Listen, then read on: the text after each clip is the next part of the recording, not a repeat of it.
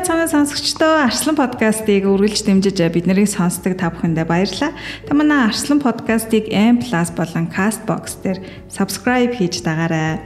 Тэгэхээр өнөөдөр манай зочноор э, гэр бүл хүүхэд залуучуудын хөгжлийн газраас э, бид э, нэгэн хүндтэй эмэгтэйг урьсан байгаа. Тэгээ учир юу гэвэл энэ 5 дугаар сарын 15-нд олон улсын гэр бүлийн өдөр тохиож байгаа. Тэгэхээр гэр бүл гэдэг бол төр засгийн хамгийн чухал нэгж байдаг. Тэгэхээр гэр бүлийн зөв харилцаа гэж яг юуг хэлэх вэ? Гэр бүлдээ хэрхэн цаг гаргах вэ? Гэр бүлийн гишүүд хоорондоо ямар харьцааг үүсгэж энэ гэр бүл гэдэг энэ зүйлийг бат бөх байлгах байлгадаг вэ гэдэг талаар мэдээлэл авахар бид нар гэр бүл хүүхэд залуучуудын хөгжлийн газрын ахлах мэрэгжилтэн бадам цэцэг хичээг студидтэй урьсан байгаа. Танд бидний урилгыг хүлээж аваад бидэнтэй ингэж сайхан яриад илэх боломж өгсөнд баярлалаа гэж хэлмээр байна. За сайн байна уу? Нэвтрүүлэгтээ урьсан явдалд маш баярлалаа. Тэгэхээр би бас хэллээ шүү дээ. Олон улсын гэр бүлийн өдөр одоо энэ 5 дугаар сарын 15-ны өдөр тохиож байгаа. Тэгэхээр та энэ өдрийн та яг үндсэн концепцтэй энэ өдрийг юу яагаад тэмдэглэх болсон шалтгааныг бас сонсогчд маань хуваалцвал. За жил бүрийн 5 дугаар сарын 15-ны олон улсын хэмжээнд гэр бүлийн өдөр гэж тэмдэглэдэг. Ер нь бол их олон тэмдэглэлт үйл явдлыг нэгц үндэсний байгууллагаас олон улсын хэмжээнд тэмдэглэл өнгөрүүлдэг л дээ. Жишээлх юм бол одоо 12 сарын 1-нд тогтоо тэмцэх үндэсний э, дэлхийн нийтийн өдөр гэлтэй. За энэ үл одоо бүх нийтээрээ дохын аюул хүн төрлөختөнд өөрт нь аюул авчирсан тийм ээ. А гэхдээ ганцхан энэ өдөр биш. Ер нь бол өдөр болгон бас энэ аюулыг мэдж байгаа ч гэж бас дэлхийн нийтэд сануулдаг. 3 сарын 8 бол олон улсын эмэгтэйчүүдийн эрхийг хамгаалах өдөр. Ганцхан энэ өдөр эмэгтэйчүүд эрхээ эдлээд нөхрөөрөө хоол хийлгээд хүүхдүүдтэй хүндлэгддэг өдөр биш. Эмэгтэй хүн гэдэг чинь өөрийн гэсэн аз жаргалтай, өөрийн гэсэн эрхтэй өөрийн гэсэн хүсэл мөрөөдөлтэй юм шүү гэдгийг бас ойлгооч гэж ингэж одоо бас тэмдэглэг тэрний л нэгэн адил 5 сарын 15-ныг олон улсын гэр бүлийн өдөр гэж ингэж тэмдэглэж байгаа. За бүх хүмүүс гэр бүлд байдаг тийм ээ. Гэр бүлд харьяалагддаг. Залуу, хөвшин, дунд насны хүүхэд гэд хувь хүн насныхаа хувьд, хүүсийнхээ хувьд хувь хүн байгаа боловч тэднийг одоо яг нэгддэг хамгийн одоо өөрийгөө ойлгод өөрсдөө ойлгодог энэ орчин бол гэр бүлийн орчин. Тийм ч учраас төр гэр бүлийг төрийн одоо ивэл дотор ивэл байх ёстой гэж бүх улс орнууд ухагласан байдаг. Тэгээ хамгийн гол нь энэ өдөр 5 сарын 15-нд гэр бүлгээд энэ өдөр хамтдаа хоол идээд хамтдаа одоо инээж наргаад аз жаргалтай байх биш. Гэр бүл өдөр бүр гэр бүлийн өдөр шиг ийм аз жаргалтай байгаа ч л гэдгийг юм сануулдаг өдөр. Аа яг энэ гэр бүлийн өдрийг одоо тэмдэглээд 25 жил болж байна л доо тий. Олон улсын Копенгаген Бээжингийн томбогдол гэж байдаг. Энэ дээр бол ерөөсөө улсын хөгжил, нийгмийн хөгжил, дэлхийн хөгжил бол гэр бүлийн хөгжил юм аа гэдэг. Гэр бүлийн бие тэтгэж гэр бүлээ одоо хамгаалч тийм ээ. Чадах юм бол улс орны энэ дэлхийн нийтийн хөгжил чинь энэ гэр бүлд амьдарч байгаа хүмүүсийн зан үйлтэй холбоотой Тий. Нийгмийн одоо зан үйлийг гэр бүлийн гэр одоо гэр бүлийн аз жаргалаар хэмжигдэг шүү гэдгийг ингэж нухагч өгсөн. За ер нь бол өмнө жилүүдэд гэр бүлийн өдрийг бол маш өргөн тэмдэглэдэг байсан л да. Тэгээд энэ дэр гэр бүл дээр санаа тавиач, гэр бүл дээр одоо зөвлөгөө өгдөг тийм ээ. Гэр бүлийн тулгамдсан асуудлыг шийдвэрлэхэд мэрэгжилтнүүд ажиллах ёстой. Тэр мэрэгжилтнүүдийн ур чадварыг илүү одоо гэр бүлийн гишүүдийн насны онцлог хэрэгцээн дээр тулгуурласан нийгмийн ажлын үйлчлэгээ хэрхэн яаж үзүүлэхийг гэр гэрүүлийн эрхцүүдээр ажиллаж байгаа тий аль болохоор одоо гэр бүлийг батгүйх байхад нь хуулийн боломжийг хэрхэн яаж ашиглах вэ гэх юм уу? Мэрэгчлэтнүүдийг чадахжуулах сургах тий нийт гэр бүлүүдэдээ бас гэр бүлийн үнц нь аз жаргалыг бас ойлгуулах янз бүрийн одоо ийм сурвалж сурчлагын ажил явдаг байлаа тий олон хүмүүсийг цуглуулж тэдэнд одоо бас өөрсдийнх нь хүсэл сонирхлыг илэрхийлэх боломжтойгоор олон арга хэмжээг зохион байгуулдаг гэсэн. Энэ жилийн хувьд бол өөр байна л да. ялцчгүй энэ жил цар тахалтай холбоотойгоор энэ бүх олон нийтийн хамарсан үйл ажиллагаа бол зогссон байна тийм үү? Тий. COVID-19 гэж одоо дэлхийн нийтийг хүн төрлөختнийг айлгаж байгаа. Тийм ээ. Энд бол одоо бид нар нэгт зайшгүй нэгдэнэ. Нэгдсэн үндэсний байгууллагаас яг энэ олон нийтээрээ тэмдэглэдэг олон улсын өдрүүдийн талаар бас яг тийм онцгой зөвлөмжүүдийг өгдөг. Тэгээд энэ жилийн хувьд бол нэгдсэн үндэсний байгууллагаас COVID-19-ийн цар 19 цар тахалтай холбоотойгоор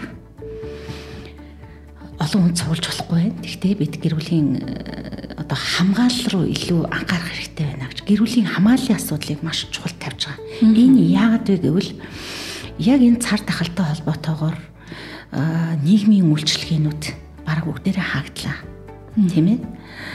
За дээр нь урлаг соёлын арга хэмжээнүүд бүгд тааглаа. Уулын гэр бүлийн өдөр бүгдээрээ сайхан нэг концерт үзчихье. Театрт очие гэлдэгдэг те. За энэ байхгүй. За тэгээд дээр нь маш олон одоо э, хүссэн хүсээгүй э, олон одоо үйлдвэр аж ахуйн нэгжүүд э, үйл ажиллагаа зогсон байдалд орж.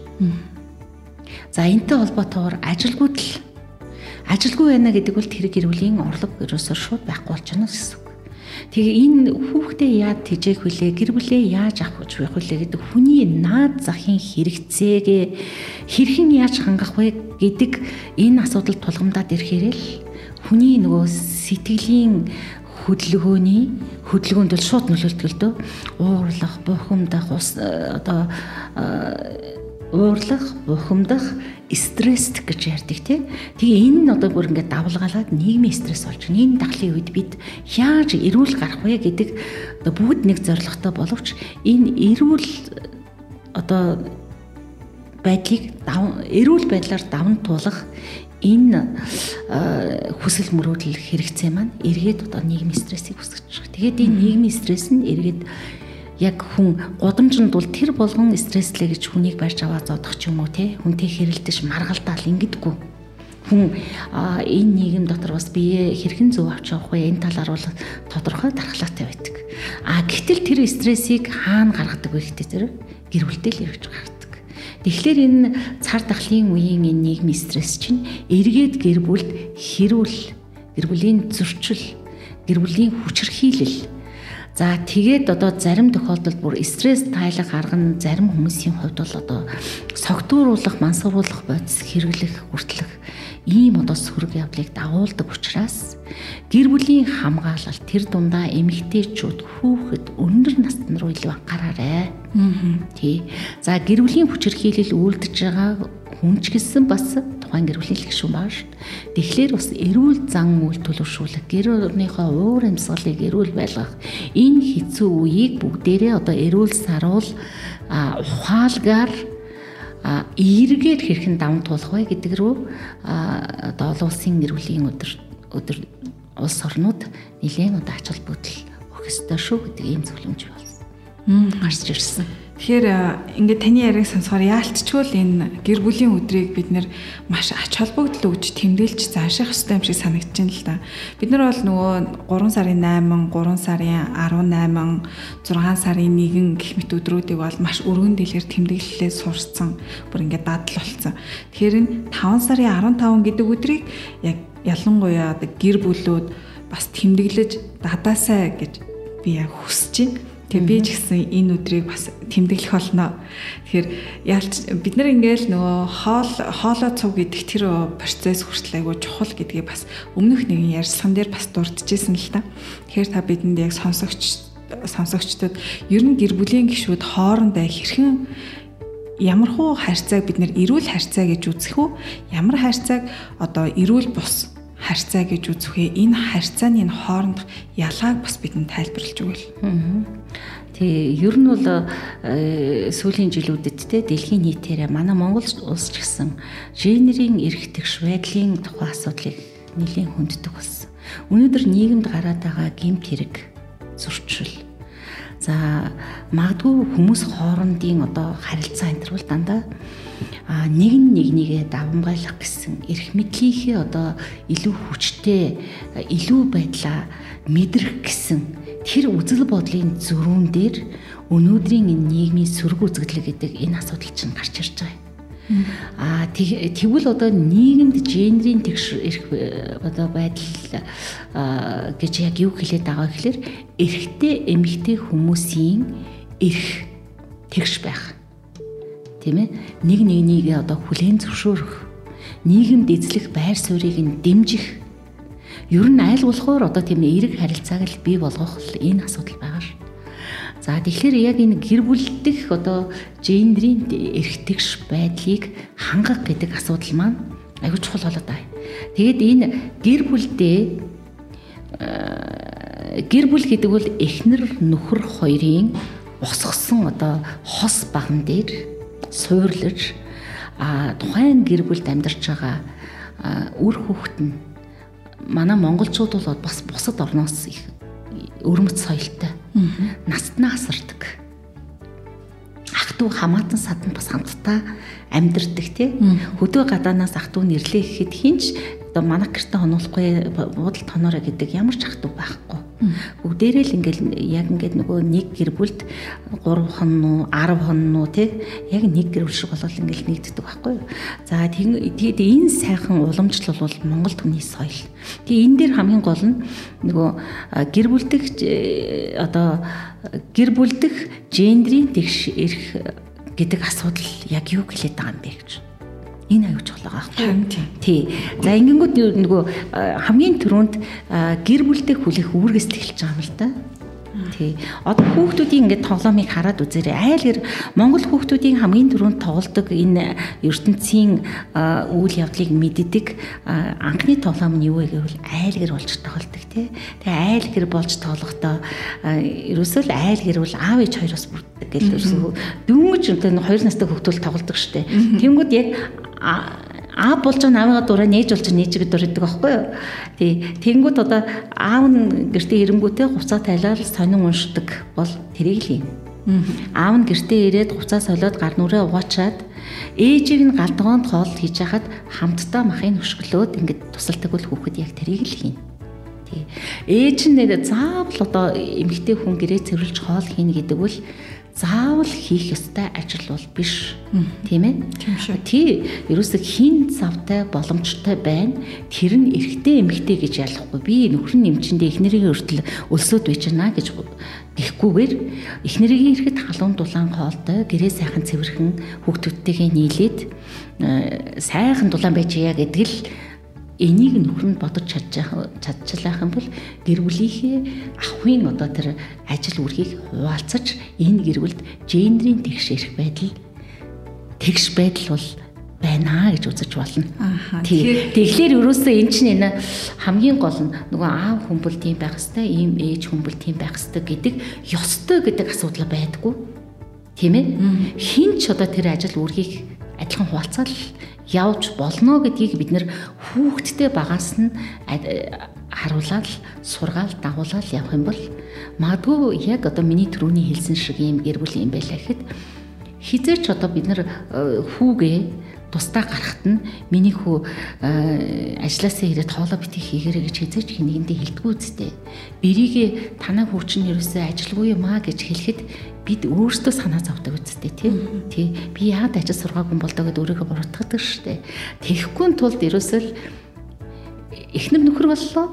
Энэ нь зөвхөн хоёр биенийхээ өмнө хүлээж хариуцлага.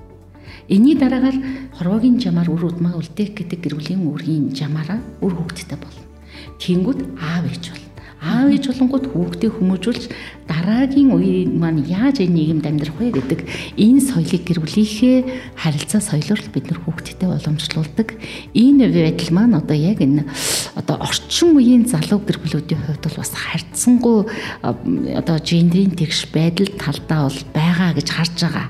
А гэхдээ бас одоо зарим газруудад энэ төр бол хуучин үеийн уламжлал бас эргээд юу яаж байна сэргэж байна. Одоо жишээлх юм бол баруун аймагт бэр хулгайлах тий. Тэгээ эмгтэй хүнийг хүсэл мөрөөдөл өөрийнх нь одоо хүсснээр нөхрөө сонгох биш. Одоо эрэгтэй хүн тэр нөхрийн тал миний хүүд таашааг живэл гэдэг ингээ хулгайлдаг энэ төр гэдэг энэ энэ төр бол бас бас байж болохгүй одоо орчин цагт бол бас байж болохгүй асуудал. Төрөө нөгөө нэг эхнэрийг эртэл би ингээ өлсөөл эженда гэдэг дээр эхнэр нь бүх хоол унд бүх төмпөн шанаа бүтэнгийн үүрээ гарцсан үүрээ явж байгаа юм шигээр ингээд бас хандж идэг энэ тохиолдол гэтээ одоо бас сүүлийн үед бас харьцангуй багасаад байгаа юм шиг. Одоо ингээ нөгөө сошиал орчин дээр бид нэр ингээл нөгөө харж ахт чинь нөхрийн гарын хоол гэл ингээл нөхрөөд хоол ихтэй амар чамин тэ илүү гоё юм амттай хоол бас хийгээд байдаг. Тэгэхээр энэ тал дээр манай залуучуудаас илүү санаачлахтай бас оролцож байгаа юм шиг бас санагдаад байгаа шүү. Тийм тийм. Тэгээд бүр энэ би бүр түрүү залуу гэр бүл гэж бодож. Тэгээд дээр нь бас энэ юу яадаг аа эмгэгтэй хүн бас тий. Би л очиж одоо хоолоо хийх бол болохгүй би л гэрээ цэвэрлж болохгүй цэвэрлэхгүй бол гэдэг бас нэг юм нэг сандрал зориг тий. Хөвшмөл ойлголт хөвшмөл ойлголт байна л да. тэгэхээр бас үнэхээр одоо ажилтай бол тэр чинь аажим аажмаар бас одоо тэр дадалт бас сургаж болдог байхгүй юу? Тий. Одоо өнөөр ханин тий манай хуралтай болохоор би оройтох юм шиг байна. Эсвэл одоо манай энгийн нэг буруу найз уулзна гэсэн миний хань хүүхдүүдтэй хоолоо хийгээд байж байгаарэ. Тэгэл тэгэл ерөөсөө ингээд нөгөө хамгийн гол нь бие биенийхээ хийж байгаа үйлдэлийг дэмждэг, урам өгдөг. А хийхгүй санаачлахгүй байвал одоо тэрийг санаачлах сэтэл өгдөг. А тэгтээ хамгийн гол нь энэ бол харилцаа л юм байна. Харилцаа эерэг гуйсан аргацсан, хүндэлсэн яг ийм байдлаар харилцах юм бол цаад одоо харилцагч маань түүнийг бас айгүй эргээр хүлээж байна. Тэрээс би одоо өстө тийм их ажилд байгаа чи идэхгүй байхтай яадгийг гэдэг ийм байдлаар харилцах юм бол эргээд эн чиний л их ажил штэ гэсэн. Тэгэл энэ ингээд цаашаа явсаар байгаад эхний удаа хэрвэл хоёр дахь удаа бүр ширүүн хэрвэл гурав дахь удаа бие биедээ гар хүрэх тий энэ бол одоо өвчр хийлэл гимт хэрэг болж байна л гэсэн үг шүү дээ. Тэгэхээр энэ дээр хамгийн гол нь хин юу хүсэж байгаа юм бэ? Би бас өөрөө юу хүсэж байгаа юм бэ? Тэрийг өөр илэрхийлдэг. А миний хань бас яг юу хүсэж байгаа юм бэ? Түүнийг нь бас сонсдог. Ингиж харилцсан бие биенээ ойлголцчихж гэр бүлийн одоо уур амьсгал эерэг байна гэдэг нэг ийм ойлголт одоо залуучууд маань бас энд аюул сайн суралцж байгаа.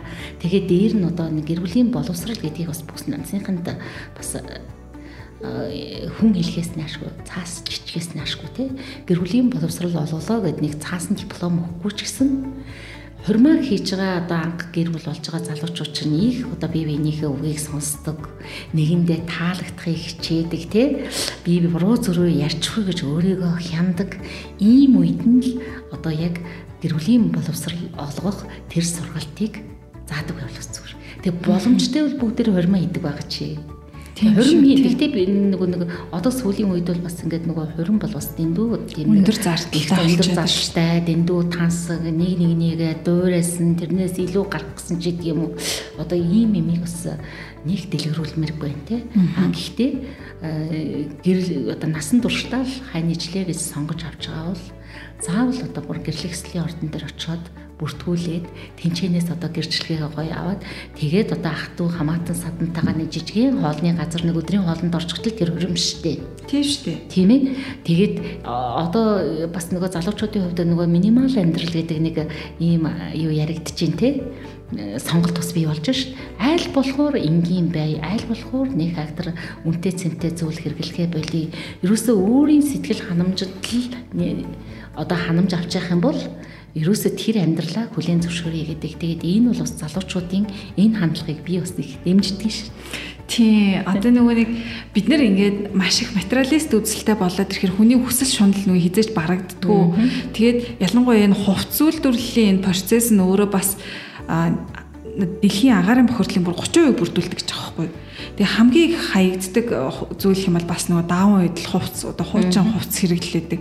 Тэгэхээр энэ минимал амьдралыг би ч гэсэн бас хүмүүст нэлээ их зөвлөөл э, яриа болгондоо бас дурдаал ган. Тэгэхээр та бас надтай санаа нийлж гин танд бас баярлалаа. Тэгэхээр бас нэг юм э, бид нар нөгөө гэр бүлийн харилцаа чанартай байх хэрэгтэй гэдэг юм бас сүүлийн үед бас ярьдаг болчих. Өмнө бид нэр ерөөсөө ярьдаггүй байж. Тэгэхээр чанартай гэр бүлийн цаг гэж бас яриад байна. Тэгэхээр чанартай гэр бүлийн цагийг яаж бид нар өнгөрөөх юм бэ? Ямар цагийн чанартай гэд ямар цагийн бас чанаргүй цаг гэж нэрлээд байгаа. Энэ дээр бас та биднээс тайлбар зөвлөмж өгөөч тийм. Хэдийгээр нэг гэр бүл таван ам бүлтэй гэлэн манайх таван ам бүлтэй гэж ярьдаг тий. Гэхдээ тавуулаа ам бүлэрээ бүтэн одоо 24 цагийн турш тийм үү 7 хоногт хамтдаа байна гэж бол байхгүй байгаа шүү дээ. Ер нь бол өдрийн 24 цагийн өстө сайндаа л ер нь нэг 8-аас 10 цаг нь яг гэр бүлээрээ хамтдаа тавуулга байх л нэг юм цаг байгаа юм л да 5 амбултай айлт. Тэгээ бусад амбул нь үл өөрсдөө бодолцсон нэт тий. А хин нэг нь одоо ажилтаа байхад нөгөөх нь сургуульдаа явж яадаг. Хин нэг нь ажилласаа бууж ирж яхад нөгөөх нь ажилдаа явдаг ч юм уу тий. Ийм байдлаар нөгөө хамтдаа байх цаг хугацаа гэдэг бол биднэрт айгүй бага За тэгээд дээр нь одоо хүн зайлшгүй амрах хэвээр хүн байхын тулд хүн яг энэ идэвхтэй амьдрахын тулд бол хүнд одоо яг тэр нэг ундаг нойрсох гэдэг бол бүр нэг номерын хэрэгцээ шүү дээ. Тэнгүүд энэ бол бас бидний нөгөө идэвхгүй э, хамтдаа байж байгаа нэг цаг болчиход байгаа байхгүй юу? Яг тэгвэл нэг юм шууд амт харилцаа бол бас байхгүй болчихж шүү дээ. Бүгд ингэ нойрсож байгаа учраас харилцахгүй болчихно тий. За тэнгүүд яг ер нь нэг э, ажлын цаг, сургуулийн цагийг нэг 10 цаг гэж бодъё л доо. За унтах цаг чинь хэдий нэг 8-9 цаг байна тий 10 цаг ч юм уу. За ингэнгүүт ерөөсөө яг үлдчихэж байгаа бид нар яг хамтдаа байх цаг чинь нэг 2-4 цаг л байгаа байхгүй юу? Ааха. Тий. Тэгэд яг энэ цагийг гэр бүлтэй бүрээс бүр нүд нүд рүүгээ харж агаад нүүр нүр лүүгээ харж агаад ярилцдаг цагийг л чанартай цаг гэж байгаа. Тий. Ярддаг. Тэг ярина гэдэг чинь хүний хэл сэтгэхүй бодол санаа нэг бичдэг тий. Яг бодол санаагаа би тэгж энэ үйл явдалд би ингэлээ хүүхдээ нэг ер нь гэр бүлийн хамгийн сайн нэгддэг цаг хугацаа бол хүүхдийнхээ талаар ярихад хамгийн сайн нэгдэж чаддаг. Тий. Энэ бол хүүхдтэй гэр бүлд. За бас энэ одоо хараахан хүүхдтэй болоогүй бас гэр бүл байгаа шүү дээ. Тэгвэл яг өнөөдөр бит хоёр хамтдаа байхгүй байсан тэр хугацаанд надад юу тохиолдсон бэ гэдгийг яг ярьдаг байгаа ч. Тэгээд яг энэ ярьдаг нэг ямар хэлбэрээр ярилцах вэ гэдэг асуудал байна тий. Тэгээд би яг нэг гэр бүлийн сэтгэл зүйч хүний хувьд бол гэр бүлдээ хамтдаа хоолоо идэх цаг л гэж хардаг байхгүй юу? Тий. Гэхдээ мэдээч тэр гэр бүлтэй байхдаа тэр дөрвөн цаг ингээл бие биенийг хараал ингээл кайп хаваал ярьдаг гэж бол байхгүй. Ер нь бол яг манай хүүхдийн байгууллагын хувьд бол ерөөсөө яг хүүхдтэйгээ та 5 минут ярилцаач.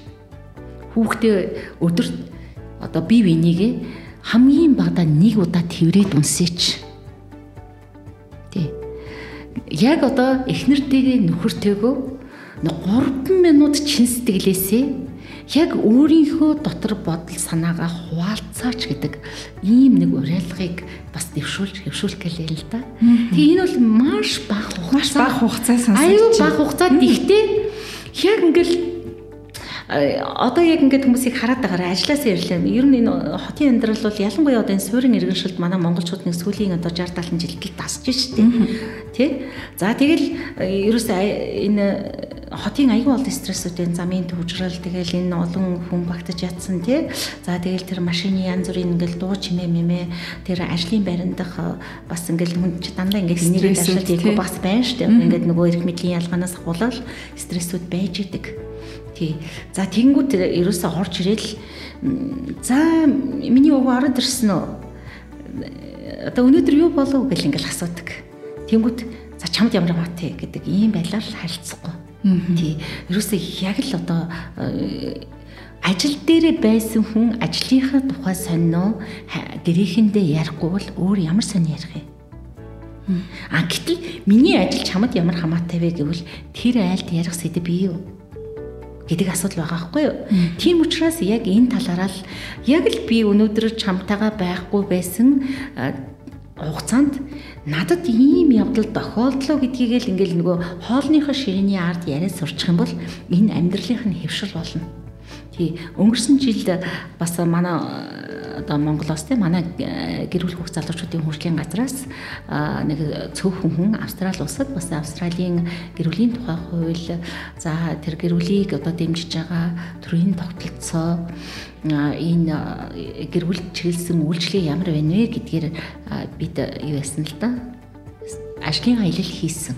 Тэгээд яг энэ ажлын аялал хийхдээ бид Австрали айлд 10 хэд хоног амьдарлаа. За. Тий. За тэгээ тэр Австрали айлд ингээд амьдэрсэн чинь ерөөсөө тэр гэр бүлийн одоо яг хамгийн үнцэнтэй зүйл бие биенийгээ тэр хүндлэх, хайрлах, нэгэндээ яг өөр тохиолдсон явдлаа ярьж нөгөөх нь бүр анхааралтай сонсож тэр өөрийнх нь болсон явдалд өөрт нь тохиолдсон явдалд өөрийнхөө дүгнэлтийг хэлэх энэ төр гээд тэгээд яг энийг үл өстой үнэхээр яг бид нар Австралийн одоо гэр бүлийн тогтолцоог одоо харах гэж явсан боловч нэг айл дээрээс л өөр аягүй харсан. Тэгээд энэ бол бас яг суурин амьдралтай одоо э, улсын нэг гэр бүлийн амьдрал штэ тий. Тэгээ энэ энэ дэр их суралцмаар санагдсан. Тэгээд бид бас яг өөрийнхөө гэр бүл дээр ч гэсэн бас ирээд аягүй өөрчлөлтөөсөн штэ. Тийм үү ямар гоё. Тэгэл ерөөсөө яг тэн дээр нөгөө э, нөгөө австралч нөгөө олон үндэстний юу штэ. Улс штэ тий. Тэгээд тэр айлд оцсон чинь нөхөр нь англи эхнэр нь грек, том хүн хятад эхнэртэй, дунд хүн Бангладеш эхнэртэй, хамгийн бага хүн одоо яг Австралийн нөгөө Аборигинал гэдэг нэг уугуул иргэн байдаг дээ. Ийм эхнэр. Хагас сайн өдөр болгон гурван хүн эхнэрээ хүүхдүүдэд дагуулад аав ээж дээрээ ирж бүр оройн юм уу өдрийн хоол иддэг А тэр гэр бүлийн өдрийн амьдрал одоо тэр нөгөө эхнэр нөхөр хоёр л ер нь бол сайхан тэр гурван давхар хаусанд л амьдарч байгаа юм л та. Тэгээ бид нарт бүр ингээ өрөө гаргаад өгсөн. За тэгээд яг одоо тэр Австралийн ерөөсөө өглөөнөөс орой болтол яаж амьдардаг тэр жишгээр 12 хоног амьдарсан. Өглөө бослоо тэр нөхөр эхнэр хоёр ээлжилж өглөөнийхөө цаг чандаг одоо юу хийдэг те? Сайхан одоо цай чана гэж нөгөө байх угаал жам л да тэгэл одоо нөгөө талхаа шарна өндгөө шарна пориж гэдэг одоо нөгөө цагаан будаага чана. Энийг хинэн чи? Аа тий. Хинэн чи? Тэгэл ерөөс ингээл ширээ засчаал бид нарыг ингээд. За тэгэл ерөөсөө яг өглөөний цайн дээр би өөр чинь юу зүтэлсэн бэ гэдгээс эхэлнэ. Өө ямар гоё. Тэгээд яг ингээд ажилдаа явгаа за миний хань өнөөдөр миний ханд хамгийн сайхан зүйл тохиолдосоо билээ гэд ингээд бие биенээ тэрч үнсэд гардаг. Тэгээд өдөржин одоо нөгөө эхнэр нь бол их сургуулийн профессор багш биднэрт бол ингээд хөтөч хийгээл явж байгаа юм л да. Тэгэл өдөр ингээд аюун олон байгууллага дээр очино. За бид нар бол тэнцэнс мэрэгжлийнхээ зүйлийг л олж юм зүгээр л ингээл бидэртэй адилхан явуулах. За орой ингээл явж явж гал орой хоолн дээр бид нар ингээл тэр гэр цоглож байгаа шүү. Тэнгүүд нөхөр нь хоолыг ирээд хийцэн байна. Тэр ч одоо 83 та өвгөн. Хоол одоо ингээд 6 өдрийн хоолны ширээ засчаал. Тэгэл ерөөсөө эхнэр нэглээл ерөөсөө яг ингээд эднэрийг дагуулад явсан чи автобусан сусан чи юу болсон юм? Автобусаас буусан чи юу болсон юм? Дараагийн байгууллага дээр очсон чинээс бадмаг тэгж хилээд, үлцгийг тэгж хилээд гэд ингээд болсон явдлыг ингээд яриад. Тэгээ бүр ингээд яг ингээд явж хахад манай ажлын газрын хүн надад тэгж хэлсэн шүү дээ гэд ингээд ерөөсөө яг ажил дээр болсон процесс бол тэд нэр ярьдаг байгаа байхгүй. Тэгээ тэр одоо 50 хэдэн жил амьдарсан 80 эдтэй хүмүүст өнөөдөр ярих хэрэг байна шүү дээ. Ингээд бодохоор ямар уу тий? Тэгэл ерөөсөө ингээл орой э, зураг яг зурагт үзэх цагаа бол яг л ингээл э, өөр өөрийнхөө тэр ч бас их боломжтой л юм л да. Өөр өөрийнхөө өрөө цуг үздэг киногоо том өрөөнд хамтаа А өөр өөрийнхөө үзэх одоо нэвтрүүлэг гэдэг юм уу кино байдаг юм уу тэрийг өөр өөрийнхөө тийч одоо суу муу лацалтах хэрүүл мэрүүл байхгүй юм л та. Тэгээд хагас бүтэн санаар хөөгдүүд нэрэнгүүд тэр айл бүр хамгийн аз жаргалтай тоглоомын талбаш тоглоомын одоо төвшиг болдог. Тий. Тэгээд ийм гоё амьдралаар одоо манайхан бас амьдрдаг аа. Тэгэд ийм айлс олон болооч ээ. Тэгээд дээр нь одоо тэр хоолны ширээ гэдэг тэр гэр бүлийн одоо хамгийн сайхан уур амьсгалыг бүрдүүлж бие биенээ ойлголцдог тэр талбай байх нэ. За тэгээд би бас юу ядгийн энэ чиглэлээр бас нөгөө сургалт явуулдаг зөвлөгөө өгдөг учраас манай хүүхнүүд гэрийн эзэгтэй нар одоо гой сайхан байлгүй яах вэ? Тий эгч сэтгүүлүүд эгч зөвлөгч нар зөндөд зөвлөж штэ чи гой сайхан байхын тулд яах вэ одоо ийм гойлог байх хэвээр тий гойлог байхын тулд яах вэ чи оройн хоол идэх идэхгүй байх хэвээр. Тэгээ өөрөө оройн хоол идэхийг хүсэхгүй хүн чинь гэрээхэндээ оройн хоол хийж өгөхгүй байх те. Тэнгүүл тэр чинь одоо ингээл нөгөө нэг гэр бүлийн одоо уур амьсгалаа өөрөө идчихин гэсэн үг байхгүй юу? Тий. Тэгэхээр яг хөө тэр өөрөө ингээд оройн хоол идэхгүй ингээд хөвсцэн байж болно. Тэр гэр бүлийнхээ аз жаргалын төлөө тэр гэр бүлийнхээ найрцаг уур амьсгалыг өөрөө бүрдүүлэхийн төлөө тэр орой хүнд махан хоолоо идэх болиё л доо. Зүгээр нэг жоохон хүүхэд нөхөр нь хүртэл одоо ингээл юу яадаг штэ нэг амттай мэдгсэн гэдэг дээ. Тэрийг ширээгээ ториул идчихдэг л тэр орой шүү дээ. Тийм биз дээ. Тэрэн дээр ингээд бос явж заавал ингээд одоо амар их махтай хоол хийгээл хүнд хоол идэх юу? Тэгээ эн чинь л гэр бүлийн үнцэн. Гэр бүлийн үнцэн гэдэг бол авдрандаа боосон боогод хадгалсан 10 мөнгөн аяг буюу аав ээжийн одоо бэлгэлсэн үнэтэй цайдах өөр биш юм аа. Тий. Гэр бүлийн үнцэн гэдэг бол бие биенээ ойлголцсон, хайрлсан, хүндэлсэн харилцаа Тэгээд дээр нь хамгийн гол нь хариндаа итгэдэг байгаа ч. Тийм ээ? Тэгээд ингээд аюу сайхан яриад ингээд хөөрөөд бие бинээ бие биендээ болсон явдлаа яриад нэг нэгнээсээ нэг нэг нэгээс сонсоо зөвлөгөө аваад ингэхэд бол тэр ихтгэлцэг гэдэг уур амьсгал чинь хайл эзэний бий болчихно тэр хардах гэдэг юм бол байхгүй л ш. Тэгэхээр та хоёрын яриаг сонсоод зарим магадгүй зарим нэг сонсогч нар те би гэр бүлийнхээ харилцааг би ингээд эрүүл болгох хэрэгтэй байна. Энэ тал дээрх зөвлөгөө мэдээллийг одоо нэмэлтээр авъя гэвэл бас хаашаа хандах боломж байдаг вэ? Аа. Тий. Одоо яг ер нь бол манай одоо байгууллага 16-аас оноос өмнө л хүүхдийн төлөө үндэсний газар гэдэг байгууллага байлаа. 2016 оноос эхлээд ерөөсөө яг тэр гэр бүлийг бүхлээр нь дэмжиж өнөөдөр хүүхдийн эрхийг хангах юм байна. Залуучуудаа дэмжих юм байна. Гэр бүлийн бат бөх байдал бол хамгийн чухал энэ нийгмийн одоо бас үндэс юм аа гэж манай одоо засгийн газрын шийдвэрээр гэр бүл хүүхэд залуучуудын хөгжлийн газар гэдэг засгийн газрын эрхжүүлэлт төлөвлөгч агентлагийг байгуулсан. За яг манай агентлагийн хувьд бол одоо 9 дүүрэг 21 аймагт бол салбартай За тэгэхээр яг энэ салбарууд дээр гэр бүлд зөвлөгөө өгөх төвүүд гэдгийг одоо бид нар бас 16 оноос хойш бүх салбар нэгжүүд дээрээ гэр бүл зөвлөгөө өгөх төвүүд байгуулсан. Тэгээ энэ дээр яг одоо мэрэгжлийн сэтгэл зүйч ажилуул гэдэг одоо чиглэлийг одоо дэд удирдлагаасаа бол өгч байгаа. Тэгээд ер нь бол яг 9 дүүрэг 21 аймгийн гэр бүл хүүхд залуучуудын хөгжлийн газар гэр бүлийн одоо зөвлөгөө өгөх төвөөр үйлчлүүлвэл энд зөвлөгөө өгдөг мэрэгжлийн харилцаанууд тийм мэрэгжлийн хүмүүс бас байгаа. Бид нар бас мэрэгжлтнүүдээ яг энэ гэр бүлийн одоо сэтгэл зүй рүү мэрэгшүүлэх тийм ээ. Гэр бүлийн нийгмийн ажлын үйлчлэгээ рүү мэрэгшүүлэх гэдэг ийм сургалтуудыг бас бид нар яг мэрэгжил арга зүйн зөвлөгөө өгөөд зарим тохиолдолд одоо одоо бол бид нар бүр ингээд онлайн сургалтууд хийж шүү дээ. Аа. Зөв зөв. Тэгэхээр танд мэдээлэл өгсөнд маш их баярлалаа. Тэгээ ингээд таны яриаг сонсоолж би бүр ингээд танд автцсан бүр ингээд таны ам руу яг орлоо. Тэгэхээр э манай сонсогчд маань ч гэсэн маш их таалагдсан баха. Тэгэхээр миний бас нэг хамгийн их танаас сонсохыг хүсэж исэн зүйл яг тэр нөгөө ярилцах цагийг бас айгүй сайн гаргаач ээ гэдэг дээр би бас энэ дээр бас дутагдaltaй байгаа мэн гэдэг бас айгүй сайн ойлгож авлаа. Яагаад тэгэхээр яг таны хэлдгээр нөгөө ихчийн зөвлснөөр оройн хоол баг идвэл гойлог болно гэдгсэн. Тэрэн дээр би бас жоохон тэгээд байгаа юм биш үү? Тэн дээр алдаа гаргах байж болно шүү дээ. Тэгтээ одоо гэр бүлийнхээ хамгийн хайртай хүмүүсээ ер нь гэхдээ хүн чинь э, яг ингээд нөгөө хоол унд идэх ч юм уу ер нь амьдралын хөвшлээ яг тодорхой одоо ингээд нөгөө хуваарт ингээд оруулаад ирэх юм бол тэр хүний байнгын амьдралынх нь хөвшил болчдөг учраас бие организмд янз бүрийн одоо өөрчлөлт гаргаж байдаг юм уу сэтгэл санаанд өөрчлөлт гаргаж байдаг юм уу тийм зүйл харьцан гайгүй. А харин сэтгэл санааны өөрчлөлтийн бол бас аюу олон асуудал байдаг. Хүний амьдралын одоо гэр бүлийн мөчлөг гэж байдаг. Энийг бол маш олон эрдэмтэд бас судлаад одоо манай их сургуулийн гэрвлийн гэрвэл одоо судлаач, гэрвлийн социологч бэлтгэдэг нийгмийн ажилтан бэлтгэдэг сургалтуудад бол яг энэ чиглэлээр одоо мэрэгжлийн бас хичээлүүд ордог тий. Хүний амьдралын одоо э, гэр бүл болсноос ахуулаад гэр бүл одоо сал сарних тий сал сарних гэдэг ч одоо ингээд нөгөө бүр нас хөшрөөд хүн чинь ороогийн жамаар дээд тэнгэрл рүү явах болно шүү дээ тий. Тэр хүртэлх амьдралын цаг мөч хугацаанд бас нэг одоо яг нөгөө гэр бүлд нь юм сорилтод тулгардаг. Тий тэгээ энэ сорилтуудыг давн туулна гэдэг бол тэр тухайн гэр бүл өөрийнхөө үнэтэй цэнтэй гэдэг тэр гэр бүлийнхээ үн цэнийг хэр хатгалсан бэ гэдгээр тэр сорилтыг давн туулах уу шантраад дундаас нь буцах уу гэдэг асуудал байдаг л да. Тий. Тэгээд энэ дээр бол бүр ингээд нөгөө дэлхийн нийтэд судлагдсан энэ бүр онолтой, практиктэй, арга зүйтэй гэр бүлийн мөчлөг гэж асуудал байна.